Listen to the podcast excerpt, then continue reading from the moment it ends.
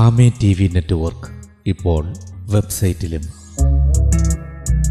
Bible ക്ലാസുകളുടെ video audio e book P D F ഞങ്ങൾ വെബ്സൈറ്റിലും ലഭ്യമാക്കിയിരിക്കുന്നു. W W W dot Amen T V network dot com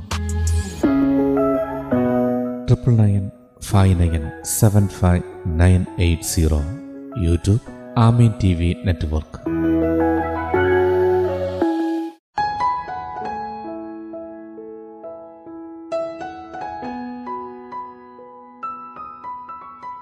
Kumballoor Maranatha gospel mission ഒരുക്കുന്ന നാനൂറ്റി മുപ്പത്തിയഞ്ചാമത്തെ Bible സ്റ്റഡിയിലേക്ക് ഏവർക്കും സ്വാഗതം.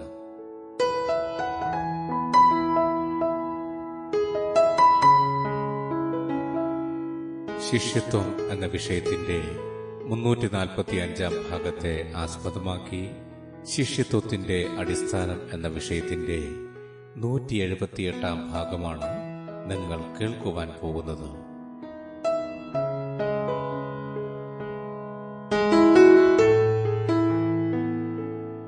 ക്ലാസുകൾ എടുക്കുന്നത് brother Sunil Kumar C G. അന്വേഷണങ്ങൾക്ക് nine double four seven two zero double six eight zero.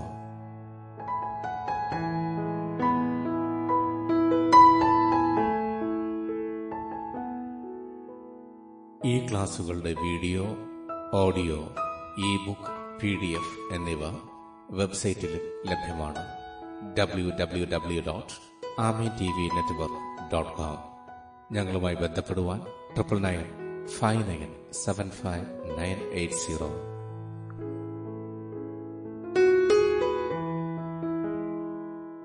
സൃഷ്ടാവായ ദൈവത്തിന്റെ അതിശ്രേഷ്ഠമായ നാമം മഹത്വപ്പെടുമാറാകട്ടെ. ശിഷ്യനും ജീവിതവും എന്ന വിഷയത്തോടുള്ള ബന്ധത്തിൽ ശിഷ്യനും വചനവും അതാണ് ഇവിടെ വിചിന്തനം ചെയ്യുവാൻ കർത്താവിൽ നമ്മൾ ആഗ്രഹിക്കുന്നത്. ശിഷ്യനും വചനവും. മത്തായി എഴുതിയ സുവിശേഷം അഞ്ചാമത്തെ അധ്യയം ഇരുപതാമത്തെ വാക്യം. മത്തായി എഴുതിയ സുവിശേഷം അഞ്ചാമത്തെ അധ്യയം ഇരുപതാമത്തെ വാക്യം. നിങ്ങളുടെ നീതി ശാസ്ത്രിമാരുടെയും പരീശന്മാരുടെയും നീതിയെ കവിയുന്നില്ലെങ്കിൽ നിങ്ങൾ സ്വർഗരാജ്യത്തിൽ കടക്കയില്ല എന്ന് ഞാൻ നിങ്ങളോട് പറയുന്നു. മത്തായിയുടെ സുവിശേഷം അഞ്ചാമത്തെ അധ്യയം ഇരുപതാമത്തെ വാക്യം. നിങ്ങളുടെ നീതി ശാസ്ത്രിമാരുടെയും പരീശന്മാരുടെയും നീതിയെ കവിയുന്നില്ലെങ്കിൽ നിങ്ങൾ സ്വർഗരാജ്യത്തിൽ കടക്കയില്ല എന്ന് ഞാൻ നിങ്ങളോട് പറയുന്നു. മത്തായി എഴുതിയ സുവിശേഷം അഞ്ചാമത്തെ അധ്യയം പത്തൊമ്പതാമത്തെ വാക്യത്തിൽ ആകയാൽ ഈ ഏറ്റവും ചെറിയ കൽപ്പനകളിൽ ഒന്ന് അഴിക്കുകയും മനുഷ്യരെ അങ്ങനെ പഠിപ്പിക്കുകയും ചെയ്യുന്നവൻ സ്വർഗരാജ്യത്തിൽ ഏറ്റവും ചെറിയവനെന്ന് വിളിക്കപ്പെടും. അവയെ ആചരിക്കുകയും പഠിപ്പിക്കുകയും ചെയ്യുന്നവനോ സ്വർഗരാജ്യത്തിൽ വലിയവൻ എന്ന് വിളിക്കപ്പെടും. അപ്പോൾ ദൈവവചനത്തോടുള്ള ബന്ധത്തിൽ അത് എപ്രകാരം ആചരിക്കണം എപ്രകാരം പഠിപ്പിക്കണം എന്നുള്ള വിഷയത്തോട് ചേർന്നാണ് യേശു കർത്താവ് ശിഷ്യന്മാരുടെ നീതി ശാസ്ത്രിമാരുടെയും പരീശന്മാരുടെയും നീതിയെ കവിയണം എന്ന് പറയുന്നത്. മത്തായ സുവിശേഷ ഇരുപത്തി മൂന്നാമത്തെ അധ്യയം പതിനാറ് മുതൽ ഇരുപത്തി രണ്ട് വരെയുള്ള വാക്യങ്ങളിൽ എല്ലാ തിരുവഴുത്തിനും ഒരേ പ്രാധാന്യം കൊടുക്കണം എന്ന് യേശു ക്രിസ്തു വ്യക്തമാക്കുകയാണ്. മത്തായി എഴുതിയ സുവിശേഷം ഇരുപത്തി മൂന്നാമത്തെ അധ്യയം ഇരുപത്തി മൂന്ന് ഇരുപത്തിനാല് വാക്യങ്ങളിലേക്ക് വരുമ്പോൾ കപടഭക്തിക്കാരായ ശാസ്ത്രിമാരും പരീശന്മാരുമായുള്ളവരെ നിങ്ങൾക്ക് ഹാ കഷ്ടം. നിങ്ങൾ തുളസി ചതകുപ്പ ജീരകം ഇവയിൽ പതാരം കൊടുക്കുകയും ന്യായം കരുണ വിശ്വസ്തത ഇങ്ങനെ ന്യായപ്രമാണത്തിൽ ഘനമേറിയവ തെരിച്ചു കളകയും ചെയ്യുന്നു. അത് ചെയ്യുകയും ഇത് ത്യജിക്കാതിരിക്കുകയും വേണം. ഇരുപത്തിനാലാമത്തെ വാക്യം. കുരുടന്മാരായ വഴികാട്ടികളെ നിങ്ങൾ കൊതുകിനെ അരിച്ചെടുക്കുകയും ഒട്ടകത്തെ വിഴുങ്ങിക്കളയുകയും ചെയ്യുന്നു. ഇവിടെ ക്രിസ്തു ശിഷ്യന്മാർ സൂക്ഷിക്കേണ്ടുന്ന പരമപ്രധാനമായ ഒരു വസ്തുത യേശു ക്രിസ്തു വെളിപ്പെടുത്തുകയാണ്. കർത്താവ് പറയുന്നതെല്ലാം തിരുവഴുത്തിലെ എല്ലാ കാര്യങ്ങളും ഒരേപോലെ അനുസരിക്കുവാൻ ശിഷ്യന്മാർ തയ്യാറാകണം. അതാണ് കർത്താവിടെ സൂചിപ്പിക്കുന്നത്. നോക്കണം പരീഷന്മാരുടെ ബന്ധത്തിൽ അവർ പല കാര്യങ്ങൾക്കും ദൈവസന്നിധിയിൽ പതാരം കൊടുക്കുന്നു. എന്നാൽ അതേസമയം ന്യായപ്രമാണത്തിൽ ഖനമേറിയ പല കാര്യങ്ങളും ത്യജിച്ചു കളയുന്നു.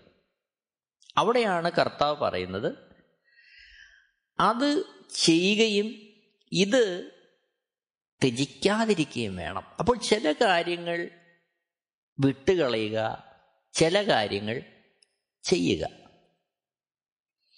അതോടൊപ്പം ചെയ്യുന്ന കാര്യങ്ങളിൽ അഭിനമായ പ്രാഗൽഭ്യവും അതിനെ അടിസ്ഥാനപ്പെടുത്തി മറ്റുള്ളവരെ വിധിക്കാനും തയ്യാറാകുക. ചെയ്യാതിരിക്കുന്ന കാര്യങ്ങളെ അവഗണിക്കുക. ആ ഒരു പ്രവണത. പ്രിയ ഓർക്കണം നമുക്കെല്ലാവർക്കും പരിമിതികളുണ്ട്. പല കാര്യങ്ങളിലും നമ്മൾ വീണു പോകുന്നു എന്നുള്ള യാഥാർത്ഥ്യം. അതേസമയം തിരുവഴുത്തിലെ കാര്യങ്ങൾ ഒന്നും ലഘുവായി കാണാതെ അതിനെല്ലാം ഒരേപോലെ പ്രാധാന്യം കൊടുക്കുന്നതോടൊപ്പം മറ്റുള്ളവരെയും അതേ അളവിൽ നാം ഉൾക്കൊള്ളണമെന്നുള്ളത് കർത്താവ് നമ്മളെക്കുറിച്ച് ആഗ്രഹിക്കുകയാണ്. യാക്കോബ് എഴുതിയ ലേഖനം രണ്ടാമത്തെ അധ്യയം പത്ത് മുതൽ പതിമൂന്ന് വരെയുള്ള വാക്യങ്ങൾ. യാക്കോബ് എഴുതിയ ലേഖനം രണ്ടാമത്തെ അധ്യയം പത്ത് മുതൽ പതിമൂന്ന് വരെയുള്ള വാക്യങ്ങൾ. ഒരുത്തൻ ന്യായപ്രമാണം മുഴുവനും അനുസരിച്ച് നടന്നിട്ടും ഒന്നിൽ തെറ്റിയാൽ അവൻ സകലത്തിനും കുറ്റക്കാരനായി തീർന്നു. വ്യഭിചാരം ചെയ്യരുത് എന്ന് കൽപ്പിച്ചവൻ കൊല ചെയ്യരുത് എന്നും കൽപ്പിച്ചിരിക്കുന്നു. നീ വ്യഭിചാരം ചെയ്യുന്നില്ലെങ്കിലും കൊല ചെയ്യുന്നു എങ്കിൽ ന്യായപ്രമാണം ലംഘിക്കുന്നവനായി തീർന്നു സ്വാതന്ത്ര്യത്തിന്റെ ന്യായപ്രമാണത്തിൽ വിധിക്കപ്പെടുവാനുള്ളവരെ പോലെ സംസാരിക്കുകയും പ്രവർത്തിക്കുകയും ചെയ്വിൻ. പതിമൂന്നാമത്തെ വാക്യം. കരുണ കാണിക്കാത്തവന് കരുണയില്ലാത്ത ന്യായവിധി ഉണ്ടാകും. കരുണ ന്യായവിധിയെ ജയിച്ച് പ്രശംസിക്കുന്നു. അപ്പോൾ ഇവിടെ ന്യായപ്രമാണത്തോടുള്ള ബന്ധത്തിൽ ക്രിസ്തു ശിഷ്യന്മാർക്ക് ഭക്തനായ യാക്കോവ് എഴുതുകയാണ് ഒരുത്തൻ ന്യായപ്രമാണം മുഴുവനും അനുസരിച്ച് നടന്നിട്ട് ഒന്നിൽ തെറ്റിയാൽ അവൻ സകലത്തിനും കുറ്റക്കാരനായി തീർന്നു. അപ്പോൾ ഇവിടെ തിരുവഴുത്ത് നമ്മളെ ഓർപ്പിക്കുന്നതും പ്രാധാന്യം കൽപ്പിക്കുന്നതും ഒരു കാര്യം പോലും അവഗണിക്കാതെ ലഘുവായി കാണാതെ തിരുവഴുത്തിലെ എല്ലാ കാര്യങ്ങൾക്കും ഒരേപോലെ പ്രാധാന്യം നൽകണമെന്നും അത്തരത്തിൽ പഠിപ്പിക്കണമെന്നും അത് പ്രായോഗിക ജീവിതത്തിൽ കൊണ്ടുവരുവാൻ നാം ഉത്സാഹത്തോടെ സമർപ്പിക്കണം എന്നുള്ളതുമാണ്. ഇത് നമ്മൾ വളരെ ശ്രദ്ധിക്കണം. പലപ്പോഴും നമ്മുടെ പ്രായോഗിക ജീവിതത്തിൽ നമുക്ക് ചെയ്യാൻ കഴിയുന്ന കാര്യങ്ങളിൽ നമ്മൾ അമിതമായി പ്രശംസിക്കുകയും നമുക്ക് ചെയ്യാൻ കഴിയാത്ത കാര്യങ്ങളെ ബലഹീനത എന്നുള്ള അർത്ഥത്തിൽ നമ്മൾ ലഘൂകരിച്ച് കാണുകയും ചെയ്യും. പ്രിയ ഓർക്കണം നമ്മുടെ പ്രായോഗിക ജീവിതത്തിൽ അറിഞ്ഞോ അറിയാതെ ഒരുപാട് വീഴ്ചകളും കുറവുകളും ഒക്കെ വരും. എന്നാൽ അതേസമയം നാം അതിനെ ന്യായീകരിക്കുവാനോ ലഘുവായി കാണുവാനോ തിരുവെഴുത്ത് നമ്മളെ അനുവദിക്കുന്നില്ല. അതേസമയം മറ്റുള്ളവരെ അതേ അർത്ഥത്തിൽ വിധിക്കുവാനും തിരുവെഴുത്ത് നമുക്ക് സാവകാശം തരുന്നില്ല. ഇത് നമ്മൾ ശ്രദ്ധിക്കേണ്ടുന്ന കാര്യമാണ്. അപ്പോൾ കർത്താവ് പറയുന്ന എല്ലാ കാര്യങ്ങൾക്കും പ്രാധാന്യം കൊടുക്കുവാനും എല്ലാ കാര്യങ്ങളും ചെയ്യുവാൻ ഉപദേശിക്കുവാൻ നാം ഉത്സാഹം കാണിക്കണമെന്നും കർത്താവ് നമ്മളെക്കുറിച്ച് ആഗ്രഹിക്കുക പലപ്പോഴും സംഭവിക്കുന്നത് എന്താ ചില കാര്യങ്ങൾക്ക് നമ്മൾ അമിത പ്രാധാന്യം കൊടുക്കുന്നു മറ്റുള്ള കാര്യങ്ങളെ വിട്ടുകളയുന്നു. അതും നമുക്ക് ചെയ്യാൻ കഴിയുന്ന കാര്യങ്ങൾക്ക് നമ്മൾ അമിത പ്രാധാന്യം കൊടുക്കും. ചെയ്യാൻ കഴിയാത്ത കാര്യങ്ങളെ വിട്ടുകളയും. അതേസമയം മറ്റുള്ളവരുടെ ജീവിതത്തിൽ അവർക്ക് ചെയ്യാൻ കഴിയാത്ത കാര്യങ്ങളെ നമ്മൾ ചൂണ്ടിക്കാണിക്കും. എന്നാൽ അവർ ചെയ്യുന്ന കാര്യങ്ങളെ അംഗീകരിക്കാൻ പലപ്പോഴും നമ്മൾ തയ്യാറാകുകയുമില്ല. ഇവിടെയാണ് കർത്താവ് പറഞ്ഞിരിക്കുന്ന കാര്യം നമ്മൾ വളരെ ശ്രദ്ധയോടെ നമ്മൾ ഓർക്കേണ്ടത്. എല്ലാം അനുസരിച്ച് നടന്നാൽ ഒന്നിൽ തെറ്റിയാൽ എന്തു ചെയ്യും? കുറ്റക്കാരനായി തീരും അതുകൊണ്ട് എല്ലാ കാര്യങ്ങൾക്കും അതർഹിക്കുന്ന പ്രാധാന്യത്തോടെ കാണുവാൻ തിരുവെഴുത്ത് നമ്മളെ ഉദ്ബോധിപ്പിക്കുകയാണ്. ചിലതല്ല എല്ലാ കാര്യങ്ങൾക്കും ഒരേ പ്രാധാന്യം കൊടുക്കുവാൻ. ലൂക്കോസ് എഴുതിയ സുവിശേഷം ഇരുപത്തിനാലാമത്തെ അധ്യയം ഇരുപത്തി അഞ്ചാമത്തെ വാക്യത്തിൽ അവൻ അവരോട് അയ്യോ ബുദ്ധിഹീനരെ പ്രവാചകന്മാർ പറഞ്ഞിരിക്കുന്നത് എല്ലാം വിശ്വസിക്കാത്ത മന്ദബുദ്ധികളെ. അപ്പോൾ പ്രവാചകന്മാർ പറഞ്ഞിരിക്കുന്നത് എല്ലാം വിശ്വസിക്കണം. അത്തരത്തിൽ വിശ്വസിക്കാത്തവരെ മന്ദബുദ്ധികളെന്നാണ് പറഞ്ഞിരിക്കുന്നത്. യെരുശലേമിൽ നിന്ന് എം ഹൗസിലേക്ക് പോകുന്ന ശിഷ്യന്മാരിൽ രണ്ടു പേരോട് യേശുക്രിസ്തു പറയുന്ന കാര്യമാണിത്. അപ്പോൾ നമ്മുടെ പ്രായോഗിക ജീവിതത്തിലും കർത്താവ് നമ്മെക്കുറിച്ച് ആഗ്രഹിക്കുന്ന കാര്യങ്ങൾ അതേ അർത്ഥത്തിൽ ഉൾക്കൊള്ളുവാനും അനുസരിക്കുവാനും പ്രായോഗിക തലത്തിൽ കൊണ്ടുവരുവാനും നാം വളരെ ശ്രദ്ധ കൊടുക്കേണ്ടത് ആവശ്യമാണ്. മത്തായി സുവിശേഷം പതിനൊന്നാമത്തെ അധ്യയം ഇരുപത്തെട്ട് മുതൽ മുപ്പത് വരെയുള്ള വാക്യങ്ങൾ വായിക്കുമ്പോൾ മത്തായ സുവിശേഷം പതിനൊന്നാമത്തെ അധ്യയം ഇരുപത്തെട്ട് മുതൽ മുപ്പത് വരെ. അധ്വാനിക്കുന്നവരും ഭാരം ചുമക്കുന്നവരും ആയുള്ളവരെ എല്ലാവരും എന്റെ അടുക്കൽ വരുവിൻ. ഞാൻ നിങ്ങളെ ആശ്വസിപ്പിക്കും. ഇത് ഭൗതിക ജീവിതത്തോടുള്ള ബന്ധത്തിലാണെങ്കിലും ആത്മീയമായി ലഭിച്ച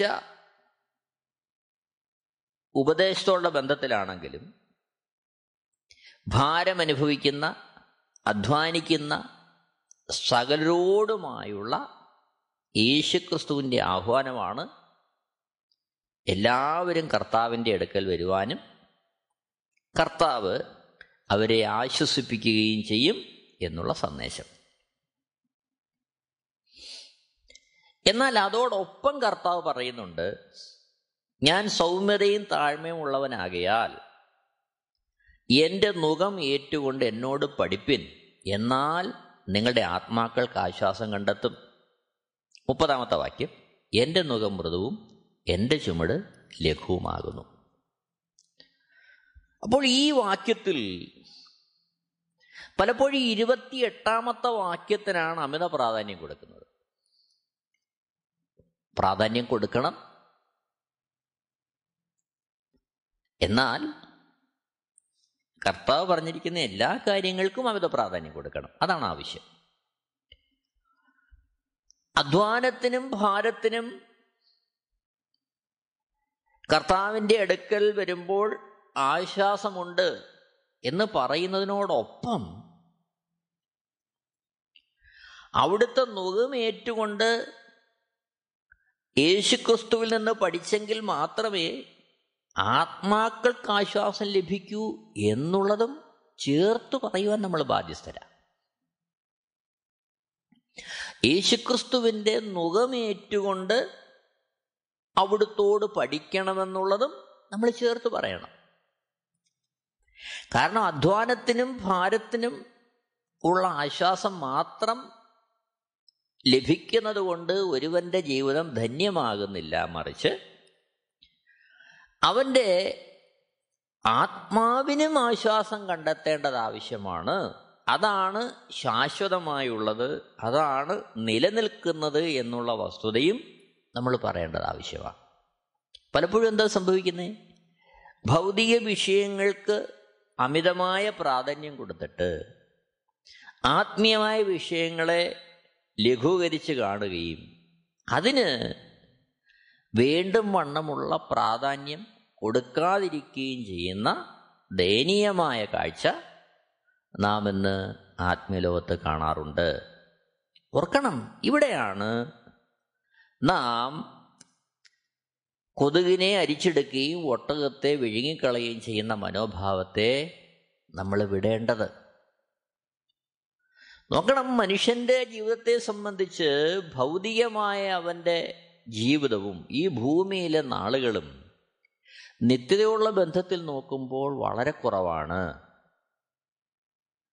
അത്തരത്തിൽ ചിന്തിക്കുമ്പോൾ ഒരുവന്റെ ജീവന്റെ വീണ്ടെടുപ്പാണ് അവന്റെ ആത്മാവിന്റെ ശാശ്വതമായ ആശ്വാസമാണ് പരമപ്രധാനം എന്നുള്ളത് തിരുവെഴുത്തിന്റെ വെളിച്ചത്തിൽ കണ്ട് യേശുക്രിസ്തുവിന്റെ മുഖമേറ്റുകൊണ്ട് അവിടുത്തോട് പഠിക്കുവാൻ ഉത്സാഹിപ്പിക്കേണ്ടത് നമ്മുടെ ആവശ്യമാണ്. എന്നാൽ പലപ്പോഴും ഇന്നത്തെ ആത്മീയലോകത്ത് എന്താ നടക്കുന്നത് യേശുവിന്റെ അടുത്തേക്ക് വരിക വിശ്വസിക്കുക പ്രാർത്ഥിക്കുക ഭൗതികമായ വിഷയങ്ങൾക്കൊക്കെ പരിഹാരവും ആശ്വാസവും ഒക്കെ പ്രാപിച്ചുകൊണ്ട് സമൂഹത്തിൽ നല്ല നിലവാരത്തിലുള്ളൊരു ജീവിതം നയിക്കുക എന്നുള്ളതിലേക്ക് പലപ്പോഴും സുവിശേഷം ഒതുങ്ങിപ്പോകുന്നു പരിമിതപ്പെടുത്തുന്നു. അവിടെയാണ് നാം ഭയത്തോടെ കർത്താവിന്റെ കാര്യം കർത്താവ് നമ്മൾ ഓർപ്പിച്ച കാര്യങ്ങൾ നാം അനുഷ്ഠിക്കേണ്ടതിന്റെ ആവശ്യകത. എന്താണ്? എല്ലാ തിരുവെഴുത്തിനും ഒരേ പ്രാധാന്യം കൊടുക്കണം.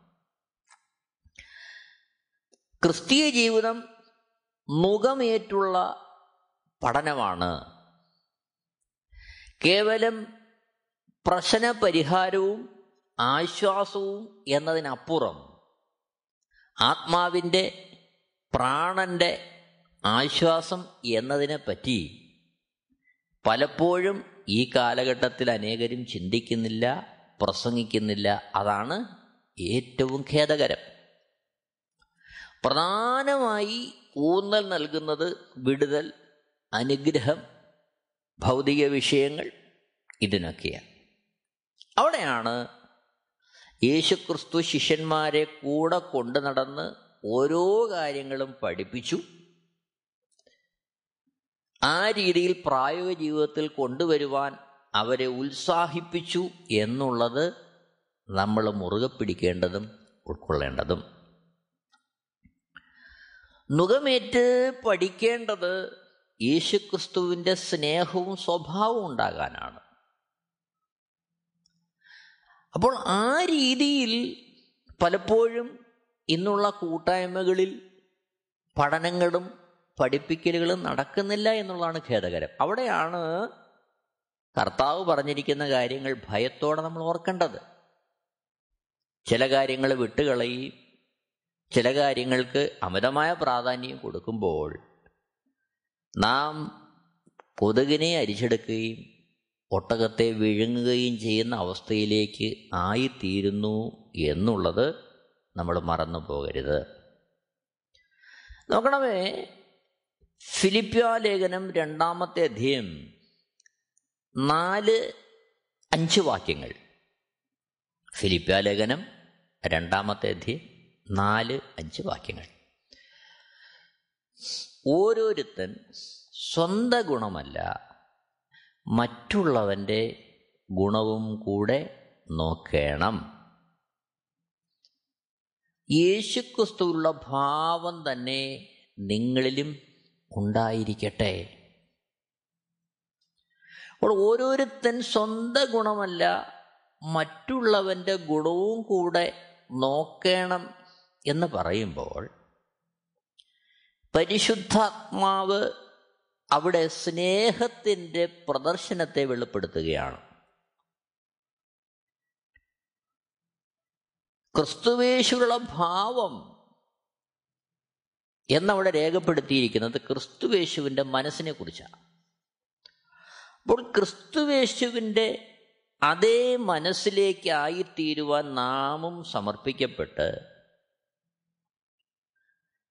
നമ്മുടെ ഗുണം മാത്രമല്ല മറ്റുള്ളവരുടെ ഗുണവും കൂടി നോക്കുവാൻ തക്കവണ്ണം സ്നേഹത്തിൽ വളർന്നു വരേണ്ടത് ഇന്ന് വളരെ ആവശ്യമാണ്. അത്തരത്തിലുള്ള പഠനവും വളരെ ആവശ്യമാണ്. രണ്ട് തിമോത്യോസ് രണ്ടാമത്തെ അധ്യയം ഒന്ന് രണ്ട് വാക്യങ്ങളിൽ എന്റെ മകനെ ക്രിസ്തു യേശുവിലുള്ള കൃപയാൽ ശക്തിപ്പെടുക. നീ പല സാക്ഷികളുടെ മുമ്പാകെ എന്നോട് കേട്ടതെല്ലാം മറ്റുള്ളവരെ ഉപദേശിപ്പാൻ സമർത്ഥരായ വിശ്വസ്ത മനുഷ്യരെ ഭരമേൽപ്പിക്കുക മൂന്നാമത്തെ അധ്യയം പതിനഞ്ചാമത്തെ വാക്യം നീ പഠിച്ചും നിശ്ചയം പ്രാപിച്ചും ഇരിക്കുന്നതിൽ നിലനിൽക്ക. അപ്പോൾ ഇവിടെ തിരുവഴുത്തിന്റെ പഠനവും അതിൽ നിലനിൽക്കേണ്ടതിന്റെ ആവശ്യകതയും അത് അനേകരെ പഠിപ്പിക്കുവാൻ പ്രാപ്തിയുള്ളവരെ കണ്ടെത്തി അത്തരത്തിലുള്ളവരെ ഫരമേൽപ്പിക്കേണ്ടതും വളരെ അത്യാവശ്യമാണെന്ന് പരിശുദ്ധമിടെ രേഖപ്പെടുത്തുകയാണ്. അപ്പോൾ ക്രിസ്തീയ ജീവിതത്തിന്റെ കാതൽ സ്നേഹമാണ്. ഇന്ന് പലപ്പോഴും കർത്താവിന്റെ കൽപ്പന എന്നുള്ള ബന്ധത്തിൽ സ്നേഹം എന്നുള്ളതിന് പ്രാധാന്യം അധികം കൊടുക്കുന്നതായിട്ട് നമ്മൾ കാണുന്നില്ല. പലപ്പോഴും കർത്താവിന്റെ കൽപ്പന എന്താണെന്ന് ചോദിച്ചു കഴിഞ്ഞാൽ മാനസാന്തരം സ്നാനം തുടങ്ങി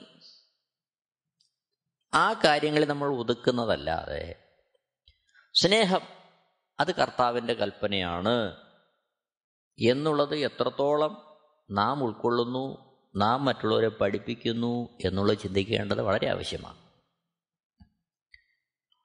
ഓർക്കണം കർത്താവ് പറഞ്ഞിരിക്കുന്ന എല്ലാ കാര്യങ്ങൾക്കും ഒരേ പ്രാധാന്യമുണ്ട്.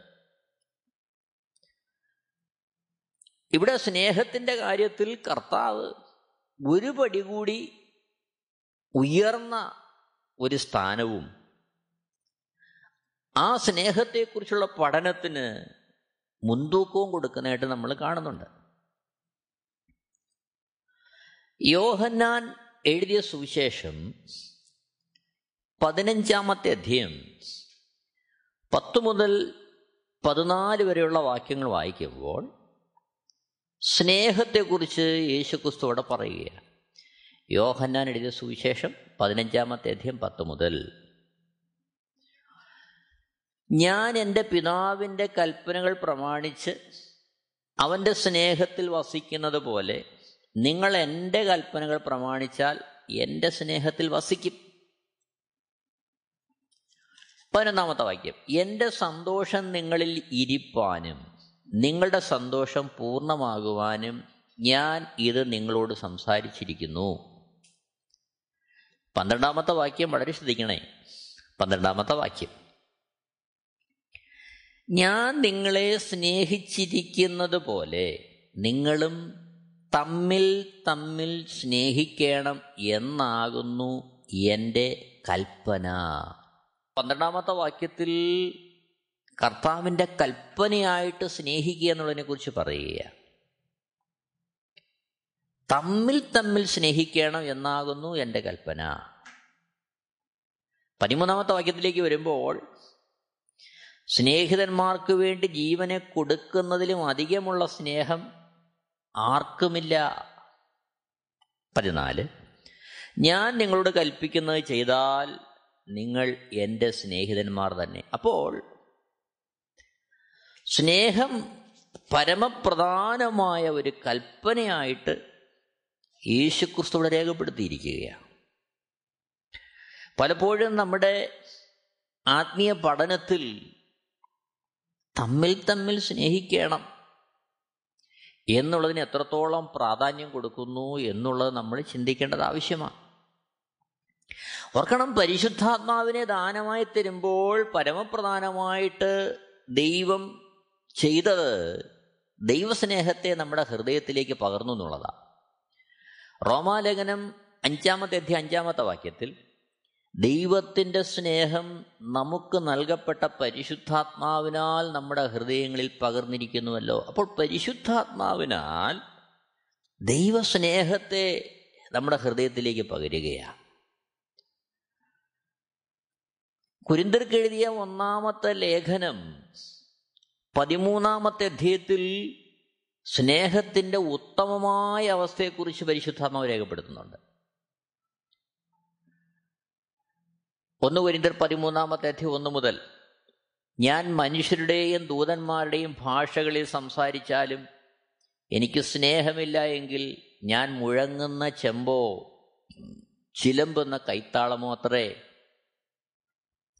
മൂന്നാമത്തെ വാക്യത്തിലേക്ക് വരുമ്പോൾ എനിക്കുള്ളതെല്ലാം അന്നദാനം ചെയ്താലും എന്റെ ശരീരം ചുടുവാനേൽപ്പിച്ചാലും സ്നേഹമില്ല എങ്കിൽ എനിക്കൊരു പ്രയോജനവുമില്ല. അപ്പോൾ വളരെ ആധികാരികമായിട്ട് സ്നേഹത്തിന്റെ പ്രദർശനത്തെ അവിടെ വരച്ചു കാട്ടുകയാണ്. അതിലേറ്റവും ശ്രേഷ്ഠം സ്നേഹമെന്ന് അവിടെ രേഖപ്പെടുത്തുകയാണ് ഒന്ന് കുരിന്തർ പതിമൂന്നിന്റെ പതിമൂന്നിലേക്ക് വരുമ്പോൾ ആകയാൽ വിശ്വാസം പ്രത്യാശ സ്നേഹം ഈ മൂന്ന് നിലനിൽക്കുന്നു. ഇവയിൽ വലിയതോ സ്നേഹം തന്നെ. അപ്പോൾ അതേ അർത്ഥത്തിൽ സ്നേഹത്തിന് പരസ്പരമുള്ള കരുതലിന് പ്രാധാന്യം കൊടുക്കുവാൻ തിരുവഴുത്ത് നമ്മളെക്കുറിച്ച് ആഗ്രഹിക്കുന്നുണ്ട്. ഒന്ന് യോഹന്നാൻ മൂന്നാമത്തെ അധ്യയത്തിൽ സ്നേഹത്തിന്റെ അഗാധമായ വെളിപ്പെടുത്തലിനെ കർത്താവ് പറയുന്നുണ്ട്. പതിനാലുമുള്ള വാക്യങ്ങളിൽ നാം മരണം വിട്ട് ജീവനിൽ കടന്നിരിക്കുന്നു എന്ന് സഹോദരന്മാരെ സ്നേഹിക്കുന്നതിനാൽ നമുക്കറിയാം സ്നേഹിക്കാത്തവൻ മരണത്തിൽ വസിക്കുന്നു. വളരെ ഭയത്തോടെ നാം ഓർക്കേണ്ടുന്ന കാര്യമാണ്. ഇരുപത്തിമൂന്നാമത്തെ വാക്യത്തിലേക്ക് വരുമ്പോൾ അവന്റെ പുത്രനായ യേശുക്രിസ്തുവിന്റെ നാമത്തിൽ ഞാൻ വിശ്വസിക്കുകയും അവൻ നമുക്ക് കൽപ്പന തന്നതുപോലെ അന്യോന്യം സ്നേഹിക്കുകയും വേണം എന്നുള്ളത് തന്നെ. അപ്പോൾ എന്നെ കേൾക്കുന്ന പ്രിയരെ തിരുവഴുത്തിനെല്ലാം ഒരേ പ്രാധാന്യം കൊടുത്ത് അതേ അളവിൽ ക്രിസ്തീയ ജീവൻ നയിക്കുവാൻ നമുക്ക് കർത്താവിനെ ശരണം പ്രാപിക്കാം. ഈ വചനങ്ങളാൽ ദൈവം എല്ലാവരെയും അനുഗ്രഹിക്കുമാറാകട്ടെ. ദൈവത്തിന്റെ ശ്രേഷ്ഠമായ നാമം മഹത്വപ്പെടുമാറാകട്ടെ. ആമേൻ. Amen T V network Christian internet channel സുവിശേഷീകരണത്തിന്റെ വ്യത്യസ്ത മുഖം തേടിയുള്ള യാത്ര യൂട്യൂബ് ഞങ്ങളുടെ വിലാസം Maranatha gospel ministries Marankuzhi Kummalloor P O Kollam. ആറ് ഒൻപത് ഒന്ന് അഞ്ച് ഏഴ് മൂന്ന്. അന്വേഷണങ്ങൾക്ക് nine double four seven two zero double six eight zero